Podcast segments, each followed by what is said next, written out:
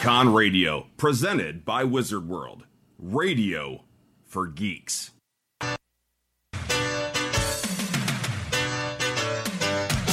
This is Joey Bill Shipwell speaking to you. I'm giving the Canned Air podcast for this week two wet kisses and uh, shaking a rear end as a review. So listen up and listen more.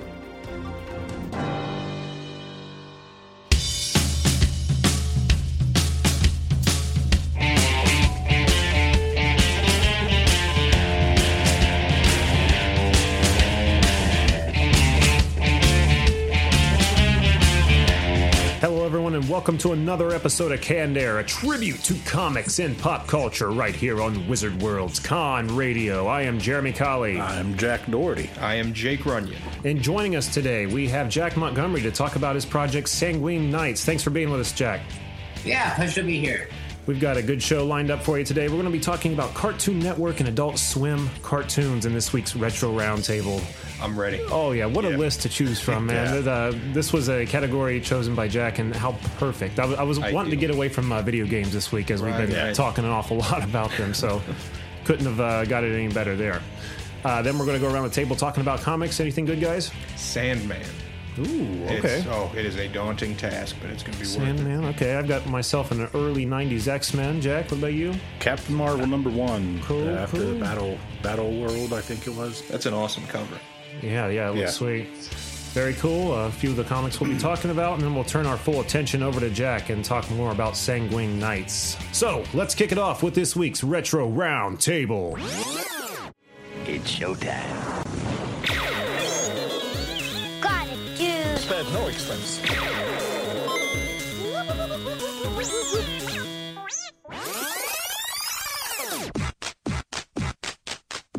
All right. Cartoon Network and Adult Swim cartoons. Uh, where should we start? Jack, do you want to start? Uh, name one of your favorite shows. This is messing me up the whole time so far. I'll say Jack M. There you go. Okay. There you go. Perfect. Yeah, I mean, I when I was a kid, uh, I remember watching Aqua Teen Hunger Force for the first time and mm. becoming completely baffled. Everybody by what I was watching. The first time, right? Oh yeah, I was stupefied by what I saw. It was absurdity and uh, obscene cartoon animation. But uh, what really caught me was Venture Bros was a big oh, deal oh. when I started watching it, and then since it's been going for, I don't know, six years now. I mean, that show's become completely encapsulating, and it's like such a brilliant, brilliantly written show. Did they and, change uh, the animation and stuff on that? Because from what I remember, I thought it looked a little different. Oh, yeah. The animation got much smoother, and uh, the writing got a lot more confident, like, as it went on. But uh, it's always been... Uh, the writers of that show, Doc Hammer and Jackson Publick, have been, like, amazing. And those guys have both just, like, kind of come into their own and, like... The last few seasons have been pretty spectacular. It's weird how, like, conceptually brave that show is compared to the way it started. It's just kind of a parody on that, you know, like, Johnny Quest angle. That's what I think the only reason why, one of the main reasons why I never really watched it that much is because it reminds me too much of Johnny Quest. I'm like, this is a ripoff. No, oh, my God. That was just, like, some of the things they're exploring these days and the whole idea behind that, like, the Guild of Calamitous Intent and all that noise. There's such, like, weirdly interesting...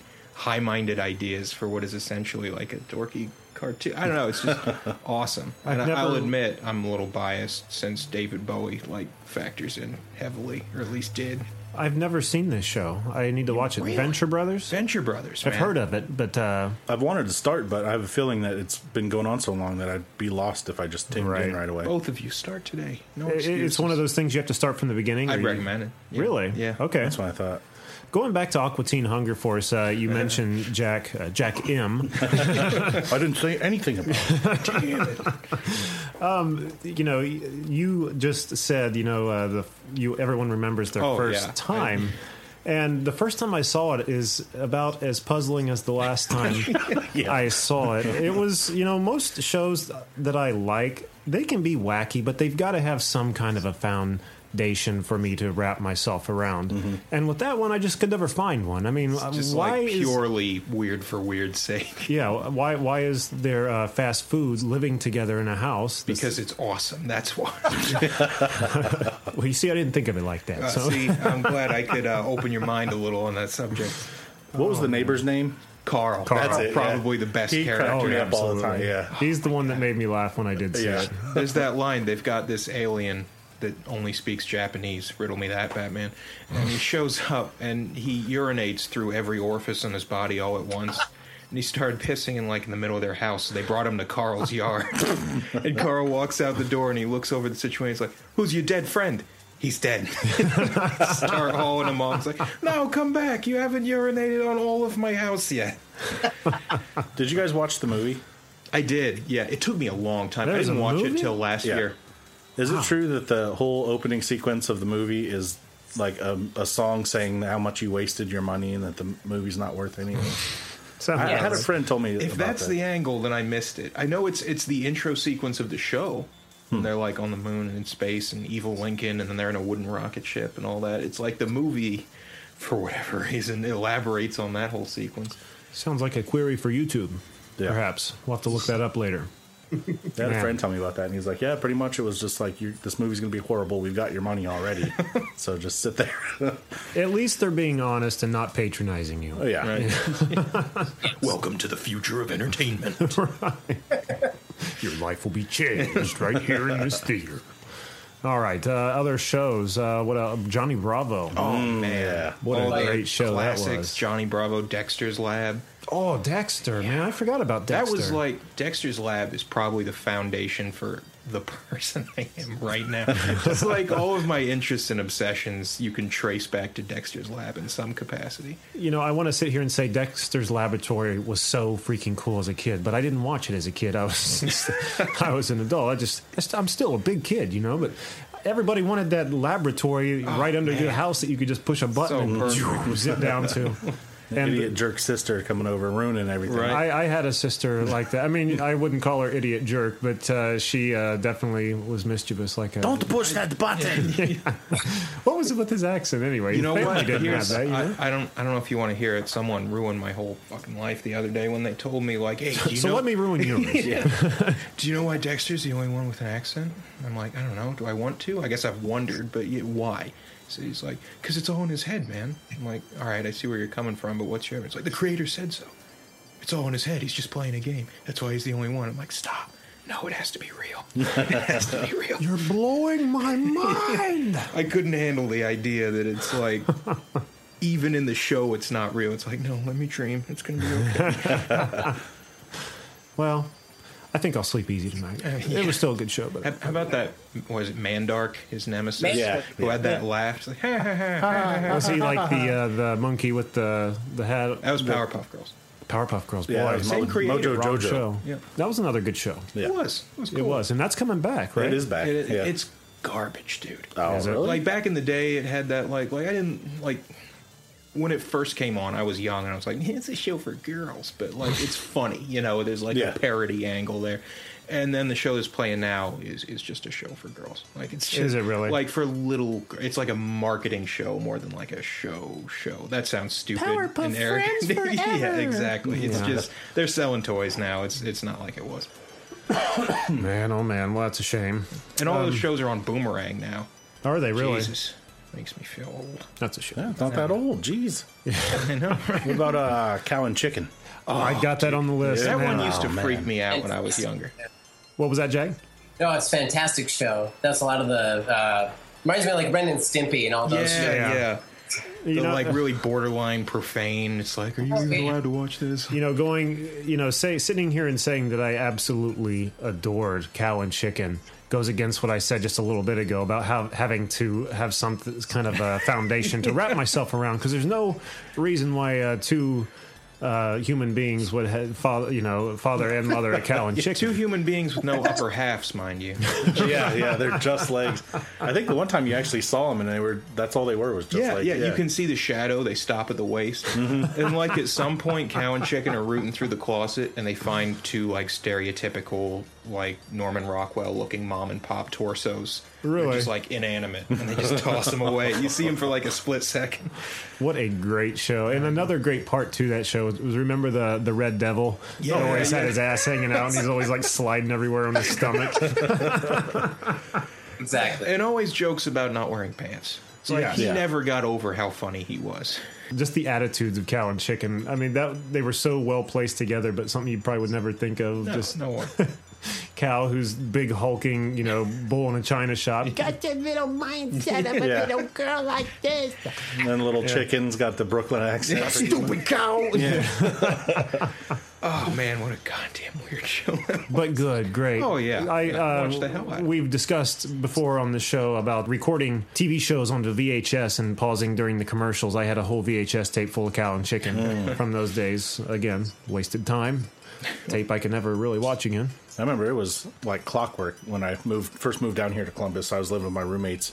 They all worked night shift. I didn't have a job yet, so I just stayed at home pretty much. Stayed up all night farting around until they came home. And as soon as they came home, Cow and Chicken was on. Mm. And then everyone would go to bed for the daytime, then wake up in the evening. Alone Cow and awesome. Chicken time. Yeah. Is there any better Cow and Chicken time? Just strip down, spread out, put on some Cow and Chicken. Oh, I'm going to rest this beer in my balls. Nice. Good life. Oh, man, what else have we got here? Uh, Samurai Jack was another one. Dude. And that, that's I believe... That's the show right there. That's it's, coming back, it's right? It's coming back, and it's coming back oh, like yeah. dark. Adult Swim. Yeah. Mm-hmm. Oh boy, I can't wait to see that. Yeah, all I've seen is a picture of him, and he looks pretty. Uh, he's like slick with gore, and he's yeah. like older. He's got a beard. Doesn't there like a scar on his yeah, face? Yeah, he's something? Like he's all screwed. Oh, it's awesome. Oh. They said you don't have to go back to watch the old ones. It'll pick I'm up. I'm going to. It'll pick up right much. Where it left off, I think. But yeah, you won't need to know. I need story. to. How many seasons were there of the original series? Do you know? know? Like two or three, I think. It wasn't that long, I think. I think it was four seasons, and was then it? They just ended it abruptly, and then. Uh, People were outraged, so they brought it back. It's funny how these shows uh, don't get the appreciation and respect know, they deserve it's until years in retrospect. After, like, remember yeah. how good that was? Well, but dude, you know, if you we live in a, we live in a time though where they can come back. Family Guy, Futurama, yeah. uh, well, the Powerpuff Girls, but not such a happy ending there. It's a shame. And uh, Samurai Jack. I love the theme song for Samurai Jack. Oh yeah, dude. I don't even remember. How did it go? Oh, like got to get something, back, something. To back, back to the past. Samurai yeah, that's Jack. Right. Okay, go ahead. Well, two of you sing it in unison. Okay, no, one, no, two. I'm out. No, okay. I think I'm biased to it though. That makes sense, about, I guess. The show is about me. It's my about my life. Before that's, uh, that's a bold dare. Statement. For it. I had to tone it down. The stuff was getting a little dark. I can't believe it's Phil Lamar is his voice too. Is that right? I yeah. didn't know that. Yep, awesome. Yeah. He's awesome. He's yeah, great. He is. Also does Hermes. Sweet something. To- Somewhere. uh, what about you, Jack? Any more uh, cartoons you can think of? Um, I don't know if you guys remember, like Frisky Dingo. Oh, they were the dude. guys who originally they did. Uh, they ended up doing uh, Archer, which is huge now. Uh, but they started with uh, Frisky Dingo on uh, Adult Swim. It's got that, that similar animation style, right? It's where a, it's kind of it's exactly the same, except the comedy is way more perverse. And uh, their main villain was Killface, who was this big albino like monster, and he was British, and it, he had some of the best lines in any cartoons I've ever I've ever watched in my life. It was it was fantastic. Every time uh, I hear that name, it cracks me up. I, I remember like early on, not even watching the show and just hearing Killface. I'm like, oh, it's the best villain name. But at the same time, you see like a room full of writers who've been uh, slaving over this. Just call him Killface. Let's get the hell out of here. Fine, you know? Whatever. Let's go. I haven't seen my wife in oh. six months. He had was it was Awesome X was like the main superhero character type fellow, right. And he had his legion of like power armored helpers called the Xtacles, right? Wasn't that? And then there was like some separatist branch that either went rogue or like joined Killface, and they were called the Decepticles. And my God, it's I haven't seen enough of the show, but that right there cements it. You just sold it for me. I want to see it. Yeah. It's, I'm, I'm going to have to catch up on it myself. Sounds cool. That is greatness. The stuff of genius. What's it called one more time? Frisky Dingo. Frisky Dingo. Frisky Dingo. How yeah. could I possibly forget that? If I remember right, Killfight, Killface is creating some kind of giant rocket engine called the Annihilatrix. It's going to propel the Earth into the sun if his demands are...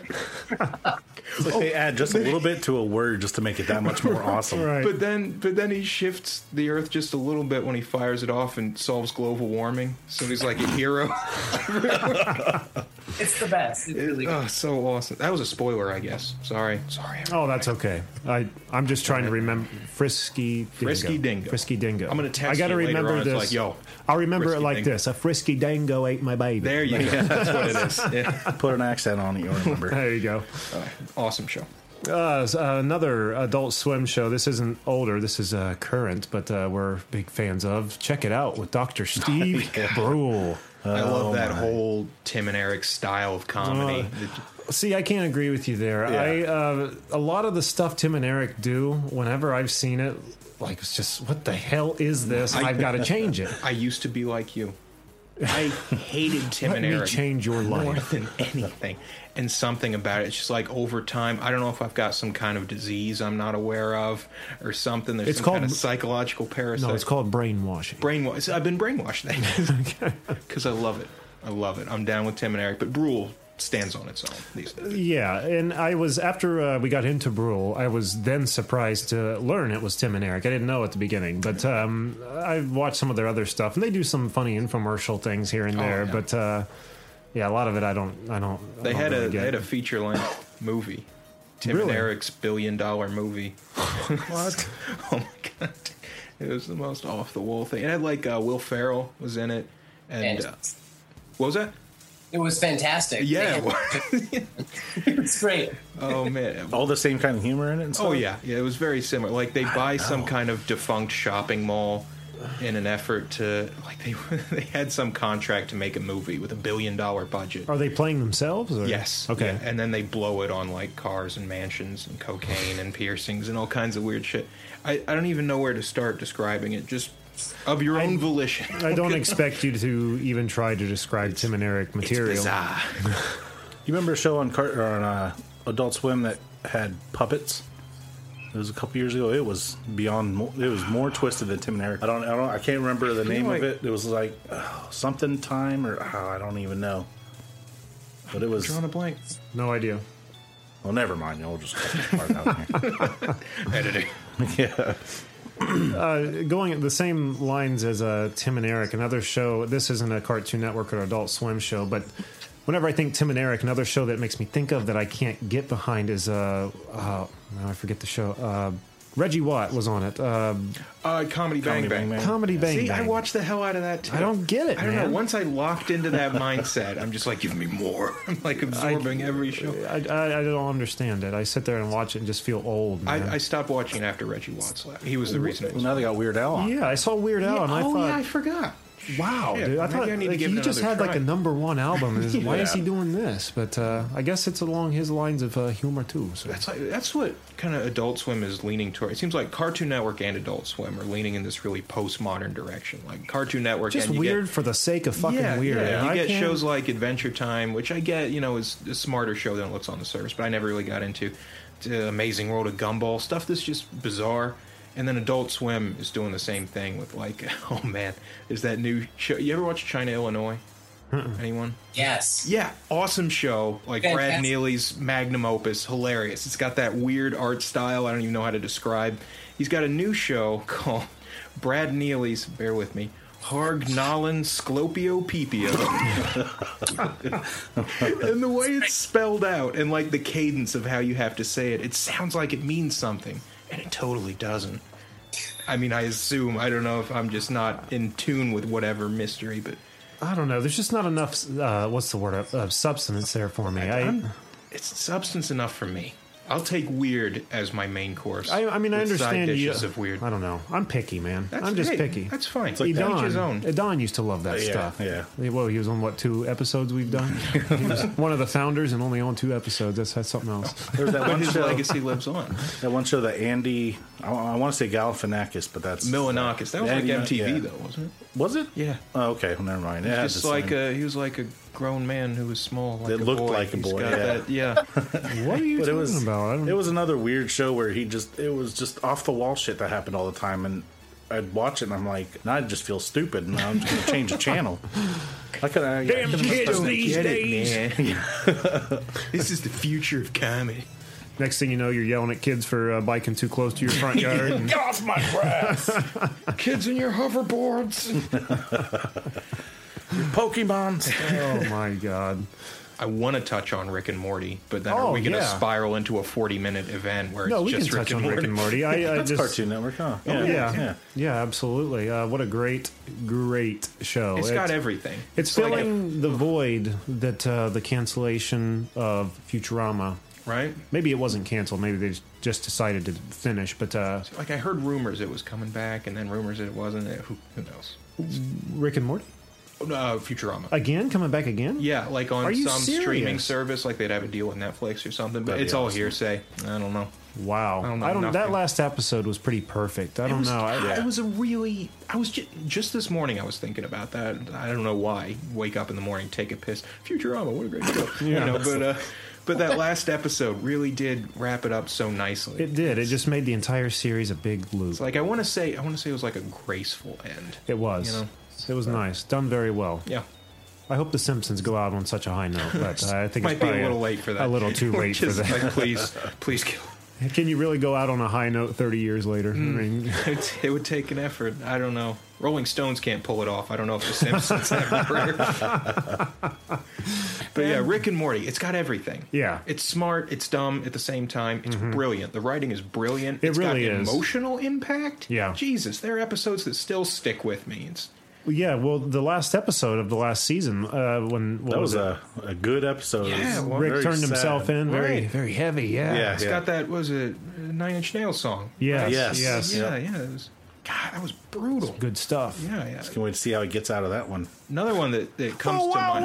Oh wow, we are going to get out of this one, Mister Shitty Butthole, Poopy Butthole. Poopy butthole. Could be a year, could be two years. Who knows? We don't really know. Oh man, and there's that one episode that I swear to God it still sticks with me. Is when he, uh, they're out in space, they're salvaging some derelict ship, and he meets this um, brain enslaving parasite oh, yeah. Overmind that ends up being his ex girlfriend. Yeah. You know? yeah, and they get back together and then they break up again. That's right. What was that? Sorry.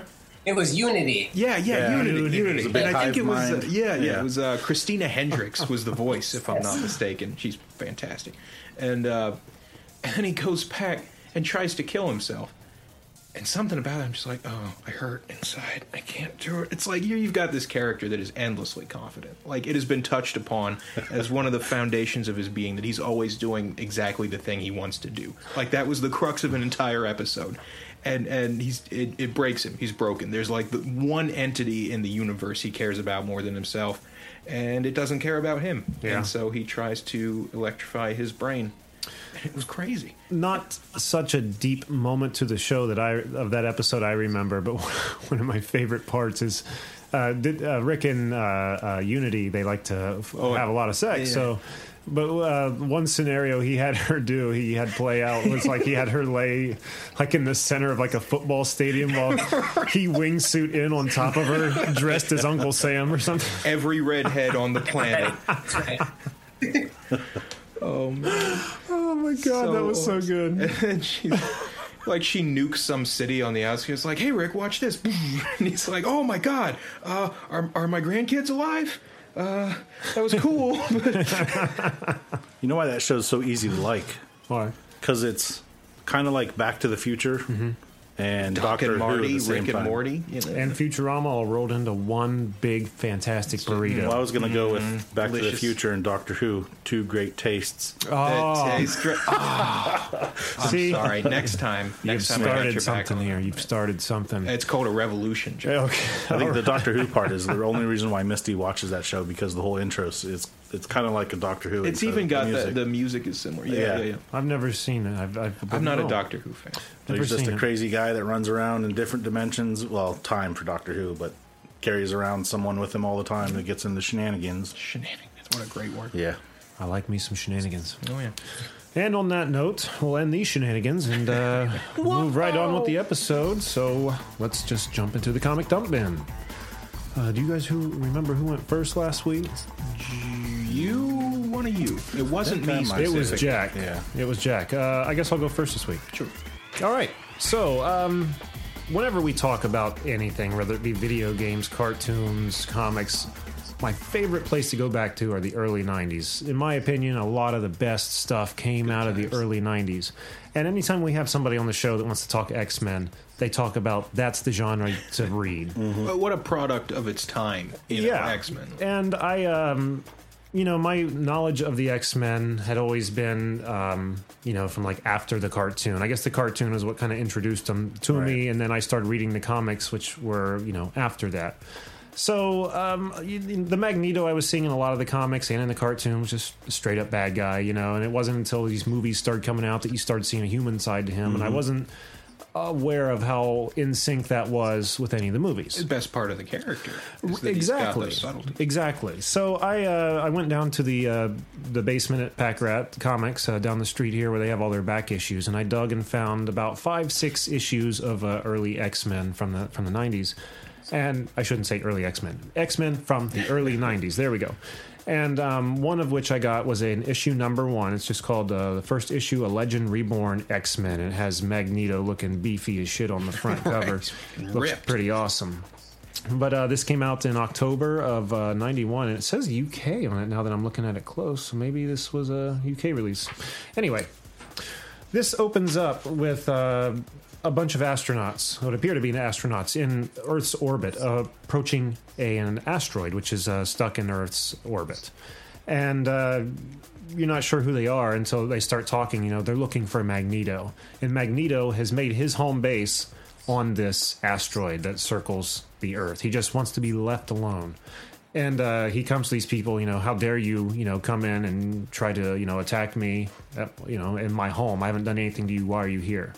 And they're like, we're your followers. We're here to serve you. We want to, you know, serve under you. He goes, I don't do that anymore. But, you know, he took them in because he had just blown their ship to shit.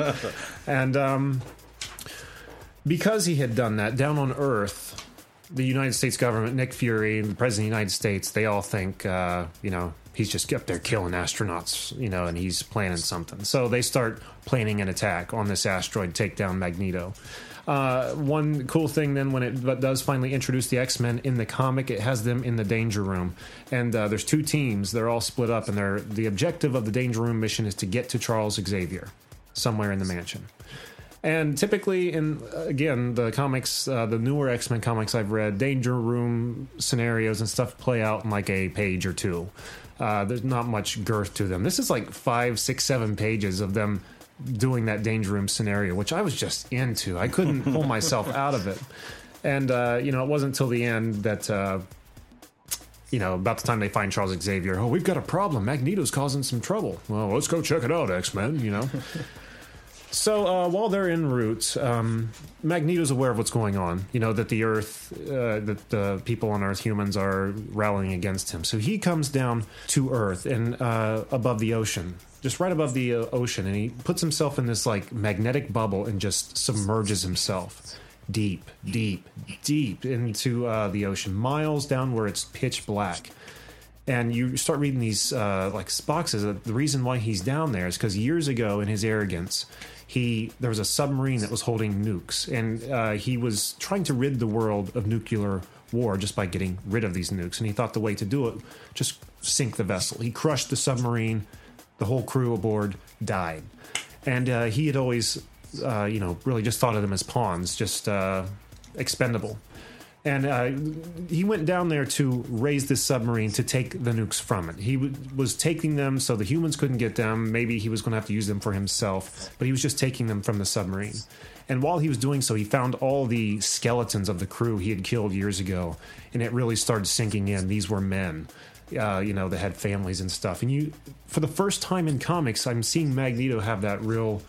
Uh, you know, a human side. He's yeah. He wants to do good. Everything he's doing is uh, in his what he thinks best interest of his people, but not thinking about the people, the humans that are in his wake. But the X-Men come, they attack full force. Uh, Wolverine, you know, takes a big slice out of his gut, and uh, Rogue finally says, "Enough of this fighting. You know, we're going to do what no one's done and just go talk to the man." And, uh, you know, Rogue goes, tries to talk to him. You know, look at what you're doing. You're taking these nukes. People think you're going to turn them on the world. Explain what you're doing. Quit being uh, arrogant, and uh, let's work this out.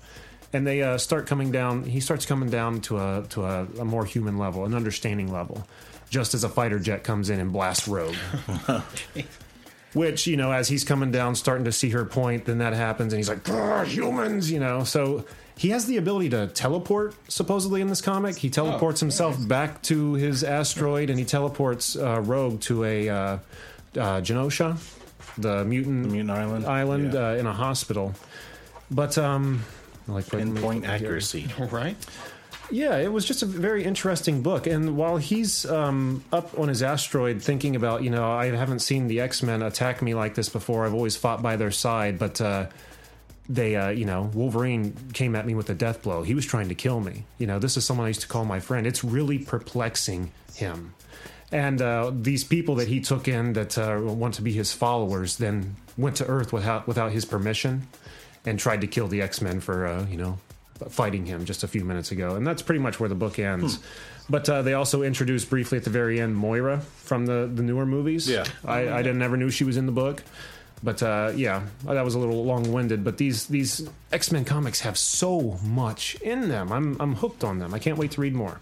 The, what was that, Jim Lee, the art, his art style? That used to, like, define Marvel yeah. comics for me back then. It's weird seeing some of the, the new artists that go and do them. Cause it is. It, it is Jim Lee, yes. Very good eye. Yeah. Very good eye. So I highly recommend any uh, early nineties X-Men. I still got to find, because I swear I have some one... It's a different story in the book, but it's the same frickin' cover. I remember you getting, was it a Tricon? Mm, yeah, yeah, the five yeah, yeah, uh, yeah. dollar bin. Yeah. You'll bring that over. We'll have to compare them. All right, enough out of me. Who's next? Jack, would you like to go next? Jack, Jack, Mon- yep. Jack Montgomery, that is. All right. Yeah, um, I've, I've been reading a lot of recent stuff last few weeks here, but uh, Mike Mignola's Hellboy in Hell, Ooh, wrapping it up. Nice. nice. Hellboy. Mike Mignola is a huge artist, and uh, as far as an illustrator, that guy's influenced my stuff. I mean, I've tried to copy his stuff, and I can't do it because it's I I get into detail, and that guy is so minimalist now that it's yeah. It's it's but it's a weird style. It's like an uh, an organized abstract almost. Does that make sense? Like Absolutely. It looks abstract, but it still holds its proportions the yeah. way it should.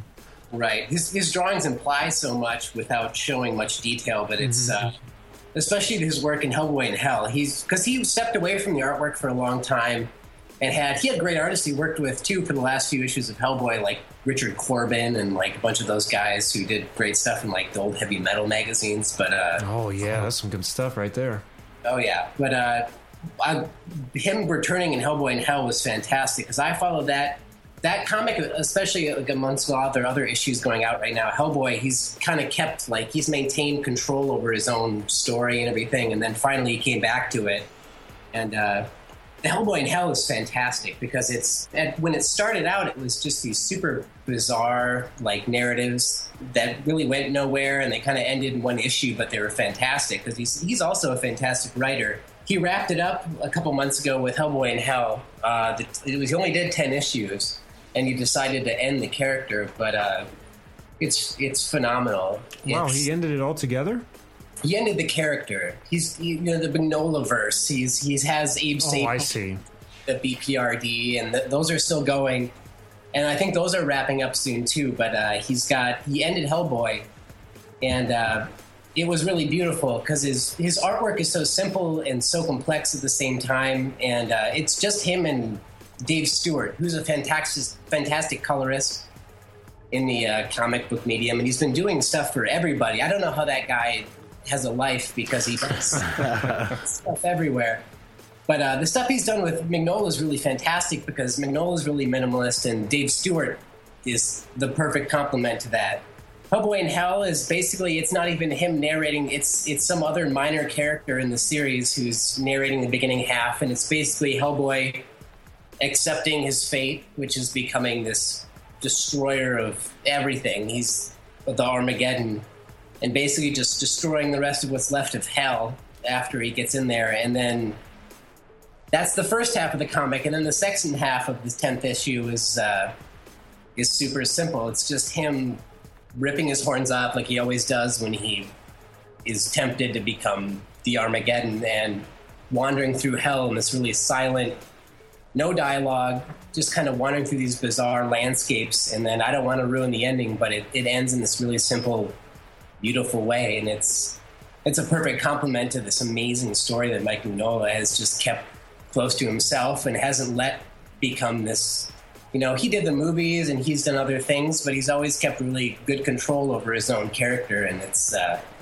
it's a fantastic comic, and the end was beautiful, and I really enjoyed it. Boy, I'm hanging on your every word. I really want to read this. I need to stop screwing around and get to reading Hellboy. I've talked about it before. Yeah, I mean, it, it's a good series. What I've read, which has been very, very little, has been very good. What was the book uh, you got on uh, Hellboy's, what was it, the twentieth that anniversary? What I thought, wasn't that a volume of Hellboy in Hell? But I, that, it was a trade. It was... That had to have been too early. I can't remember what it was. But yeah. It was like all black. Like the trade itself was black, right? Yeah. And there were, what, four volumes, three or four? Uh, something like that, yeah, there was. Because I remember to... I was getting confused because there was a lot of B R P D in there mixed with the Hellboy on that day.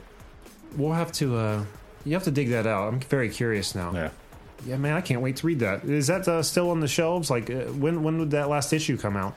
It should be. I think it was back in, like, the end of May or, like, early June. But it's, uh, you know, it should still be on shelves. And it's, uh, it was a big release. I mean, it was like a quiet end to the whole thing because it was, you know, if you're into it, you probably heard that it was the end, but otherwise it was it was the end of Hellboy in Hell, and they have so many other series now that are going on, like like B P R D and uh, Abe Sapien and stuff like that, that you can still follow the other series through, but this is the end of Hellboy, and it was, I loved it. It was fantastic. We're going to have to go pick that up. Definitely. For sure. Well, that's awesome, man. I really cannot wait to read that. Uh, that sounds cool, and I want to see how it... Uh... definitely ends. What a cool character he is. Very, oh, very unique. Absolutely. Hellboy. All right. Very cool. Uh, would you yeah, like to go next? I, uh, I said I'm I'm getting into Sandman. I'm not going to sit here and tell you that I've just blitzed through all that is available for Sandman because there's call you up. Tell me about no, There's there's so much going on here, and I'm hardly an expert. I am a humble supplicant kneeling at this altar, hoping that one day I will understand what's happening. But no, it's it's got to be one of the. God, it's just got everything I'm into. Really quick, to just to clarify, is this Sandman like the like the horror yeah, figure? Yeah, like Sandman, Neil Gaiman, okay, that whole... Okay, yeah, yeah, yeah. And uh, we're supposed to be making a T V show based on it. Right, right, yeah. right. Oh, and that's what it's based on. I wasn't yeah. sure. Okay. And this is, I mean, God, this is one of the greats. In my mind, this is right up there with the other must-reads like Watchmen and so on, where it's just like so dense with ideas and concepts and meaning. It's just you, you can barely wrap your head around it, and I'm I'm still trying to piece all this together, but I've been reading a bunch of different things out of order, just sampling stuff. And I think the thing I like most about Sandman is that, and I, I've probably talked about this on the show before, is that he's one of those characters who becomes almost like a side character in his own stories. Mm. He's part of the driving force for the events, but you're kind of seeing them unfold as the result of his actions, less than following him with a laser beam focus. It's like, and now he's making breakfast, and now he's driving to work. You know, not that he does either of those things, but right, right. It's it's it's like you see the the consequences of this being, you know, and and the effect he has on the world around them. And they've created this incredible cosmology where you've got different worlds and, and mythologies interacting, like Norse mythology, Odin and Thor, and all of them end up factoring in, and some really amazing artistic representations of these pantheons and such. And I think one of the one of the most interesting things that uh, Sandman has done is their representation of Satan. I think is just amazing. You know, Lucifer, you know, the, the most beautiful angel cast out because of his pride, and, you know, and he presides over this land of hell and all its neverborn. And a lot of the time, Sandman's path and Lucifer's, they cross and they interact and this and that and the other. And, and it's just he's he's portrayed as such a weird, not necessarily a tragic figure, because he doesn't, like, wander around lamenting his situation. Like, he owns it. He's like, yeah, you know, I mean, it is what it is, right? And, and he's he's just got this attitude about him where he he sticks to his guns. You know, he's like, yeah, I rebelled. It's just they've got these really interesting interpretations of characters we associate with one thing or the other, old gods, Greek mythology, things like that, and, and bringing them together in a way that's disparate but feels connected. It's like you get Sandman as this character that's almost like almost like a, a spike running through all these books and stories, and he's, he's just like a an element that glues together all these different strange things, and I, I love that. I love that aspect of it. So, is he like a horror figure in the classic aspect? I guess I, mean, I should touch like, on that. I mean, huh? does he yeah. just kill people? No, he's he's the Lord of Dreams. Sandman okay. is just one of his many names, like okay. Sandman, Orpheus, or no, Morpheus, Oniros, just all kinds of titles, and he's one of these endless beings who's just a uh, like an anthropomorphized personification of some concept. Okay. Like, there are others in his, I guess, family, quote unquote, like death, and desire, sure. and destruction, and so on, and all of them have their own part in the cycle of creation and existence and destruction and all of that. So, and like Rise of the Guardians, he was the little impish guy. He was the impish. Sand all over the place. You know what? That is one hundred percent what he is. No, no, he's, uh, yeah, he's just, he's the master of dreams, and that's his whole angle. He's like the god where does of the, dreaming. Where does the horror come in? Everywhere. Yeah, just it's it's it's hard to explain because it's not like overtly scary. Yeah, it's not you like know, a hack and slash yeah, Jason yeah, yeah. kind of movie. Um, it's just it's more the situations because yeah, when your when your domain is dreams, nothing's off the table. You get stories of, of every conceivable shape and size, traveling through time and dealing with different concepts and very rarely other characters in like the D C Vertigo universe. And really, yeah, yeah, and um, it's just he. becomes involved in all sorts of conflicts and things, and, and early on he's like duped by some mortals and he's imprisoned for seventy years, and at some point he escapes and vows some revenge on the people that wronged him, and and, and you see this character that starts out kind of brutal, who who's you know very it's like he's immortal and he knows it, he's unwilling to compromise for for anyone he perceives as beneath him, and then throughout his many many stories and adventures he becomes more not human but relatable. And I think that's an interesting dynamic too. There's just so much going on with this series. It's it's hmm. it's crazy, but uh, sounds it's, good. It's worth checking out. Just I don't know, jump in somewhere and just run with it. It's, I think I will do it. Good job, Jake. Thanks. I thought it was pretty good myself. I don't know. All right, then there was Jack D. Everybody had good stuff except for me. No, no good, huh? Uh, the series. I don't I, can't, I don't know when this came out, if it, it was after Battle World, of course, but I don't know if it was, I guess it would have to have been before Civil War two, right? Because that's still pretty new. Boy, they were, uh, it's a fine line there between the two. Because I know she had something to do with the, the new Civil War. I I was I lost so much interest that they were rehacking the Civil War yeah. just to pump money, you know, just to promote the movie. I was like, I'm out. Well, the, basically the, Powerpuff Girls. Okay. The Captain Marvel series before this one, she was more of like the pretty much every superhero. She's tough, powerful, strong, badass. She can go do whatever she wants. She goes and exploring with her crew all across the galaxy doing stuff. This one, it started out pretty fun. She was flying in space with her team in ships, getting ready to blow up a big meteor. And just as like the meteor blows up, they take care of it. It flashes back to where she's back on Earth. Apparently she's dating War Machine.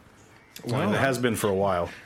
But, uh, Don Cheadle knows how to woo the ladies. Right? Yeah. She talks about her new haircut because she's got short hair now, and he's trying to get her to change her mind because she's got this new job where she's going to go work on a space station and run it, and she's excited because she she wants to protect Earth, but being on the space station, she'll be able to do it like before any trouble gets to Earth pretty much. So, but she gets there. She starts meeting all the crew and stuff. Her first order of business is sitting in a conference trying to figure out what to do with the, the trash on the, the space station. And it just kind of droned on pretty much the whole the whole, the whole book just like that. I mean, there's one part where she's walking down a corridor and she sees Rocket Raccoon pushing this big crate with a radioactive symbol on it. And he's like, hey, you should be coming out in space and doing stuff, blowing stuff up with us. And mm-hmm. she's like, what are you doing with that? Are you, are you stealing it? No, no, I'm not. Well, yeah, I guess I am. She's like, well, you really can't be stealing a bomb right now. It doesn't look good yeah. for us. Come on. That was like one of the high points. And then all of a sudden it it catches up to where the meteor was coming, and she goes and uh, gets ready to go take it out. But then it pretty much ends right there. So it was it, it built up, settled down a whole bunch, and just before the build-up came, it ended. So high-octane thrills. Uh, yeah, yeah. I don't. Uh, yeah. I like the the writers and the artists on the one before the series before. It was a lot funner. These Marvel comics, and I can't speak for all of them, but a lot of them they do rope you in with those uh, covers because that's a cool-looking cover. Yeah, it is. It really is. But um, okay, we've talked about an early nineties Marvel comic today, and we've talked about this brand new Captain uh, Marvel, and between the two, I mean, even based on what we were telling. So little in comics these days. I mean, they just give yeah. you just enough to get a little bit of interest. Where this thing, I mean, I was reading this thing forever, and I mean, how long did I go on about it? There's like sub story after sub story, and it's just, um, I don't know. They, it's like, uh, Uh, maybe that's too morbid to use in this example. I'll skip that one. Though. It's like when you watch your whole family die. I was just thinking of uh, that scene from uh, from Taken when they had the girls hooked on the drugs, and you know the way they keep them is oh, they yeah, just... they give them a lot, then they keep them on a slow drip. You know, right, and that's yeah. kind of what they've done with Marvel comics nowadays. Right. They give you just enough to want to keep you kind of interested, instead of giving you a story that leaves you fulfilled for three, four more weeks till you get another issue. Right. You know.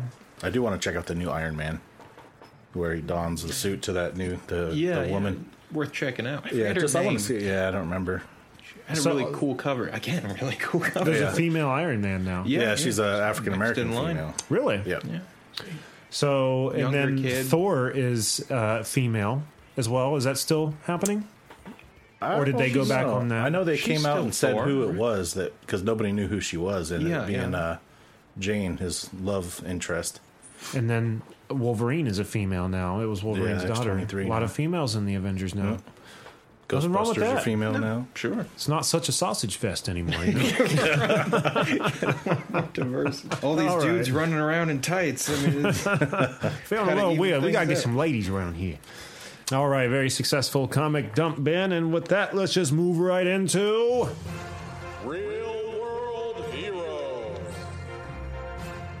Jack, who do we have this week? This is a, a good one. It's a popular one. Everybody knows about it. Really? Pokemon Go is our hero this episode. Well, we don't have to address it to, to know that. I came across a bunch of a bunch of things that Pokemon Go has made people... Well, Pokemon Go is fighting crime, I guess, pretty much. Is that and right? And using people as its fingers, I guess. Just by talking. eliminating the concept of privacy, crime can't happen. Exactly. So. Yeah, pretty much. uh, you Michigan, can't own it anymore, man. A Michigan man was playing on his Pokemon or playing Pokemon Go on his smartphone when he came across an unconscious driver. I guess he got a hold of authorities to, you know, to find out what was going on. Turns out the woman was intoxicated, so she got arrested. So got. Mm. Someone drunk off the street, I guess. Uh, another woman in Wyoming found a body while playing Pokemon Go. We talked about that last week or the week before. We did, yeah. yeah. yeah. Pokemon made it to that scenario a little late, but uh, anyway. If it would have been there before, the body was dead. Uh, yeah. Pokemon is a reactive force, not a preventative measure. Pokemon is hindsight twenty twenty. Maybe he shouldn't have been there. In Oregon... In Oregon, a vandal was caught in the act by an alerted Pokemon Go player. Really? Yeah. I, they didn't say what it was, the vandalism was, was mm. but... And also, a guy's girlfriend used the game to bust him with an ex-girlfriend. Oh, is that right? Yeah, you know how when you pick, you catch them, it shows where, where you caught them at. Oh! Well, apparently she got on the phone and found out that, yeah, that's where he was that one day and picked up his, what, uh... what's the bat? Zubat? Zubat, yeah, picked up a Zubat right there at his ex-girlfriend's house. So oh, man, she won't. There's got to be an anymore. animal in there that would uh, fit just right for the like a like a Bulbasaur maybe. This guy, God, what a rookie mistake! Right, yeah, he's just leaving yeah. all these timestamps. Like I was at my ex-girlfriend's house yesterday. You know? That's why I lock my phone. Man, I don't know whether to give uh, Pokemon Go the triumphant uh, end to this segment we tor- normally do. It's it's getting enough uh, uh, recognition. Uh, yeah.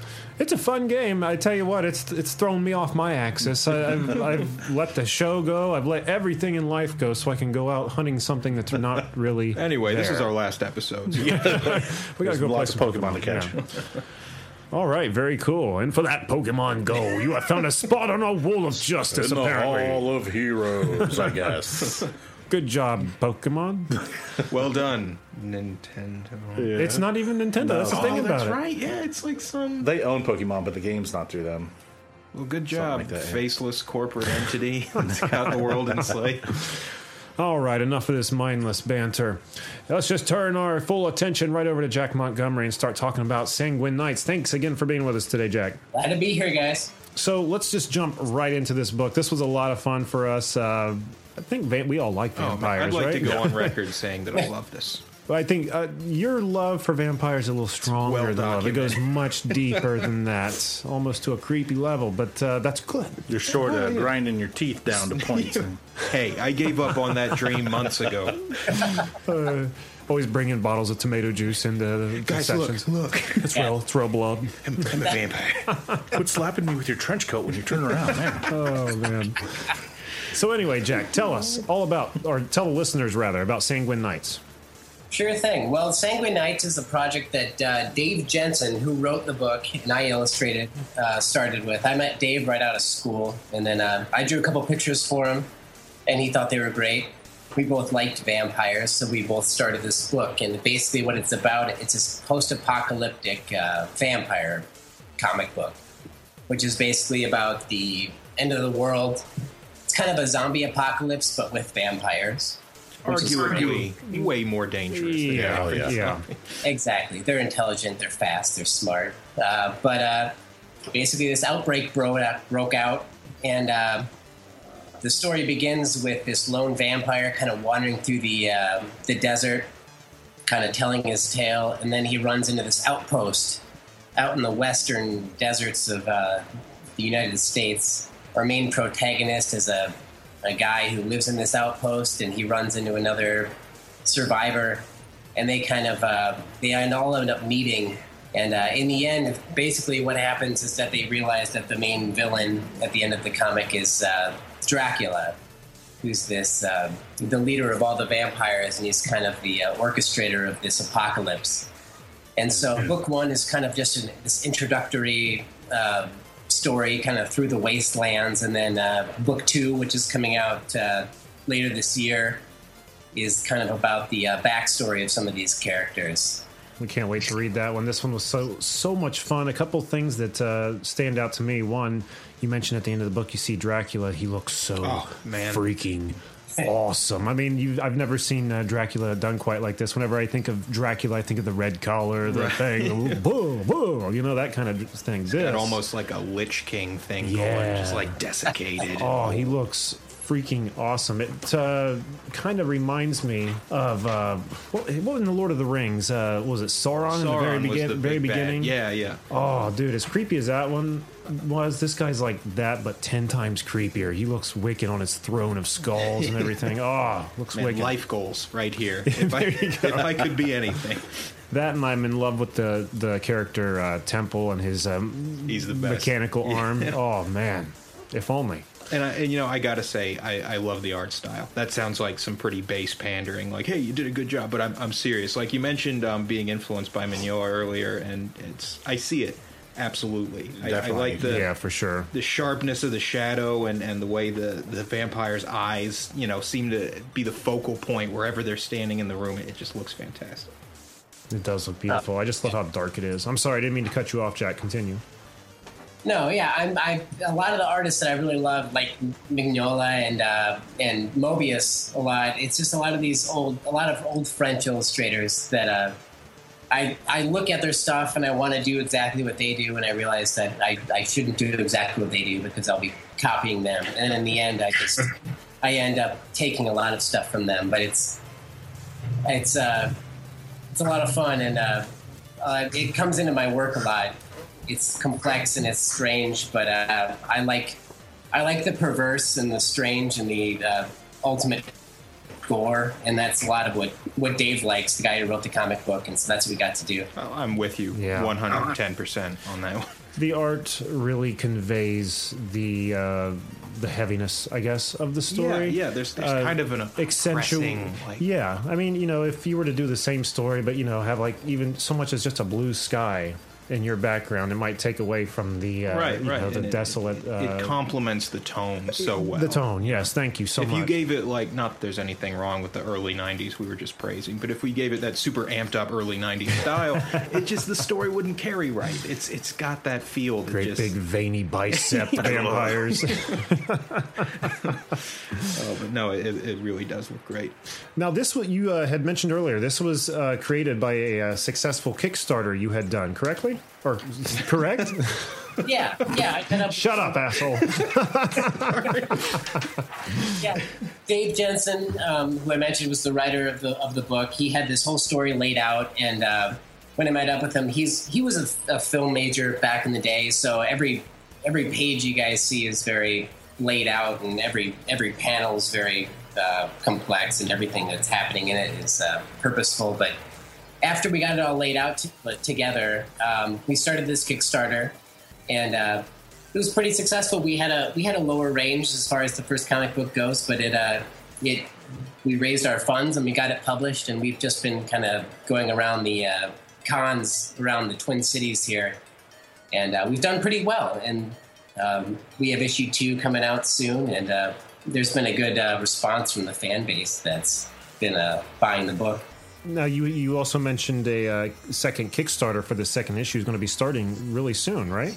Yeah, we're doing some stuff this next week as far as the Kickstarter for book two, which is called Genus Sanguine. That's kind of the backstory of a lot of the characters in the first book, and uh, that's going to start probably in the next two weeks. We'll put that up on Kickstarter and start funding that, but uh, it's... Uh, it dives a little bit more into the uh, the lore of the whole story and a lot of the like the history between the characters and uh, oh nice yeah you got to give it that backbone, got to build that oh, backstory yeah. yeah awesome well I cannot wait to see that. You'll have to send us a uh, link once it is up, and we'll uh, help promote it along with this episode.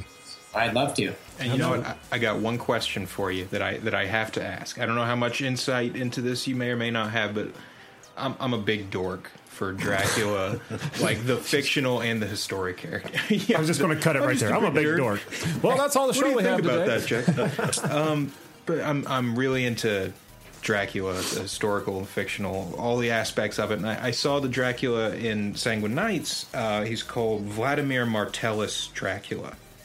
Now, um, what what led to, to, to that name specifically, as opposed to like the historical, like Vlad Tepes Dracula or one, Vladislav Dracula, you know, one of the more um, sort of historically grounded titles. Is is this a descendant of that line, or just a new character who shares the name? Or I was just curious.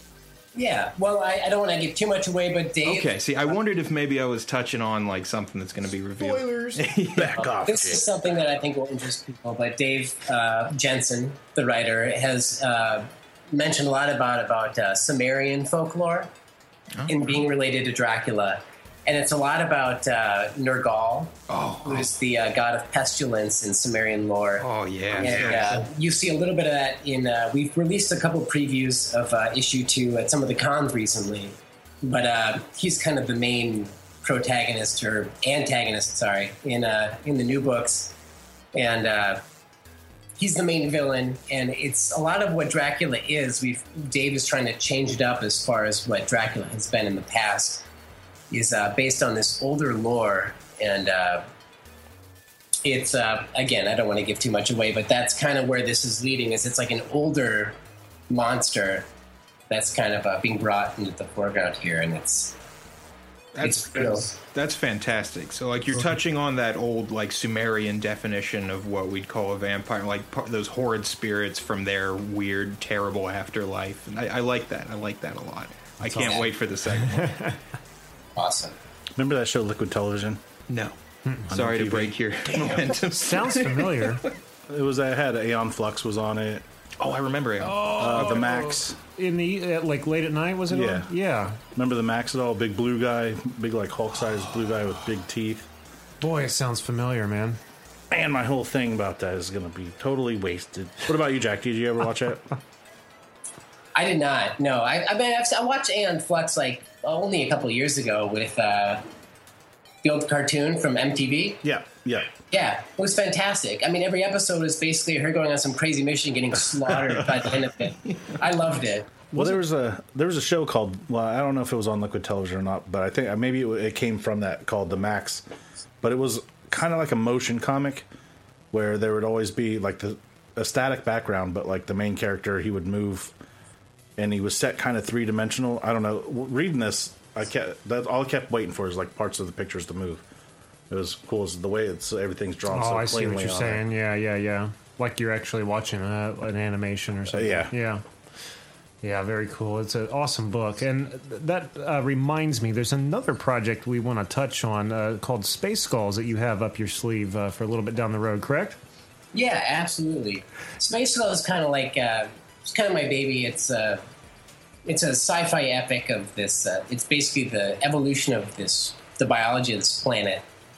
And uh, at the beginning, this Earth comes to this other planet after we've completely polluted our planet, and uh, we try to terraform this other uh, this other world.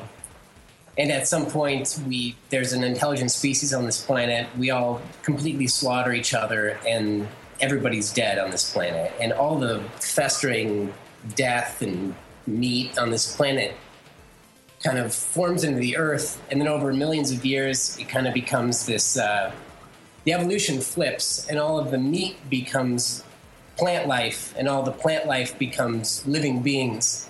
Oh, wow. So, so part one, which I'm illustrating now, and have most of part one done, is uh, is this catastrophic death and war. And then part two, which I'll work on later, is the aftermath and the biology of this planet kind of flipping and becoming this uh, biological freak show. But it's... It's pretty fun. I love old heavy metal magazines, and I love all the weird uh, phallic stuff in those. So. Oh, it's it's showing, man. Yeah. Uh, uh, yeah. Evan sent us uh, some of the pages of uh, Space Skulls. With, there's no dialogue or anything on them, but just getting a view of what you're talking about here as you're talking about it, man, this looks awesome. Oh, thanks, guys. I'm an illustrator first and foremost, so most of what I want to show is, is through image, and then uh, I'll bring some dialogue in later. I'll show you, I'll tell you a little bit about it, but most of it you're going to see, so... Now, is this going to be another book that uh, you're going to fund with Kickstarter? Yeah, eventually we'll do a Kickstarter for it, and uh, we'll get issue one. I'm planning on several issues because I want to. I want to tell this whole story. It's kind of my own uh, long, uh, you know, epic story of this space evolution. But uh, eventually, once I get the first couple issues covered, you know, we'll get, we'll get the whole Thiel project, and uh, I'm excited. I can't wait. I mean, Jake's, you know, saying that uh, vampires and stuff are his niche. I know, at least for myself, maybe I can speak for you as well. Sci-fi, mm-hmm. like space and all that kind of stuff. Yeah. That's that's where it's at for me. Yes. So I'm very excited. And you're going to have to let us know uh, when that Kickstarter is coming near. We'll get you back on the show, talk more about Space Skulls, and uh, help promote that Kickstarter for you. Absolutely, you guys. People can check out your work at uh, jack montgomery's art blog dot com is uh, what I was finding. Are there any other avenues people can check out your work? Yeah, if you guys go to uh, Sanguine Nights on Facebook, if you just, like, search it on there, you can find our main page for that. And there'll be a Kickstarter available on there as well for the next project. I need to start just saying, eh, just Google the project, because everybody I talk to says just Google it. And I think that's probably just the best medium nowadays than have a de- having a dedicated website. But very cool, man. All right, well, we'll get all this up on the uh, website. And like I said, let us know when Space Calls, Space Skulls is coming around, and we'll get you back on. Great. Thanks, guys. Thank you. Jack, what do we have on the website? Well, you can just Google us.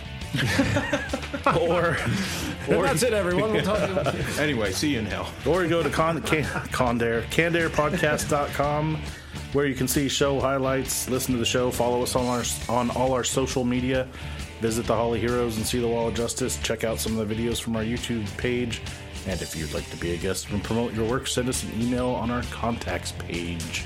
Don't forget to find us on Twitter at Canned Air Pod and on Instagram at Canned underscore Air. Uh, here, in, not this weekend, but next weekend, we have the uh, Columbus Wizard World Convention happening. Uh, and we're going to be there on Saturday, I think, at least, at the very yeah. least. Um, and, yeah, we'll probably be tweeting when we're there. We'd love to meet any of the listeners if you uh, are interested at all in meeting uh, us gentlemen, us three handsome, fine it's gentlemen. It's going to be here. Pretty exciting. Yeah. Signings are free. Yeah, yeah, yeah. Free autographs uh, for the first, what, uh, one hundred people? Yeah, sure. Right? Who's counting, though? So, you know, get there in the first five minutes or so. Lost in our own delusions. Yeah. But anyway, yeah, shoot us a tweet. Uh, we'd love to meet up with you and talk with you. So uh, I think that's going to do it this week. Until next time, I am Jeremy Colley. I'm Jack Doherty. I am Jake Runyon. Jack Montgomery. And I'm Jack Montgomery. There it is. Thanks for listening, everyone.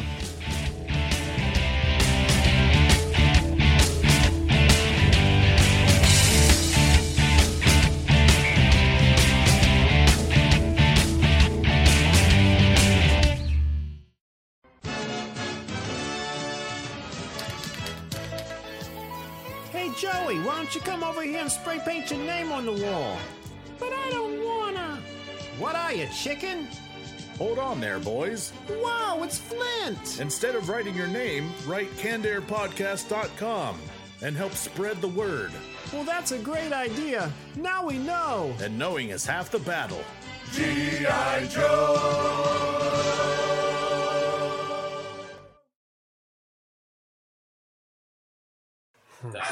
Sweet central bureaucracy.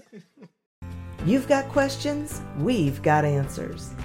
Business leadership, ownership, and sales can be challenging. Tune into the Accelerate Your Business Growth podcast to learn from the world's experts. Join me, your host, Diane Helbig, as I chat with people who have expertise in various areas of business. You'll enjoy the lively conversations that are focused on providing you with the ideas, tips, and suggestions you need to realize greater success. Get what you need for your business when you need it from the people who have the answers. Accelerate Your Business Growth is part of the Evergreen Podcast Network and is available on Apple, Spotify, or wherever you listen to your favorite podcast.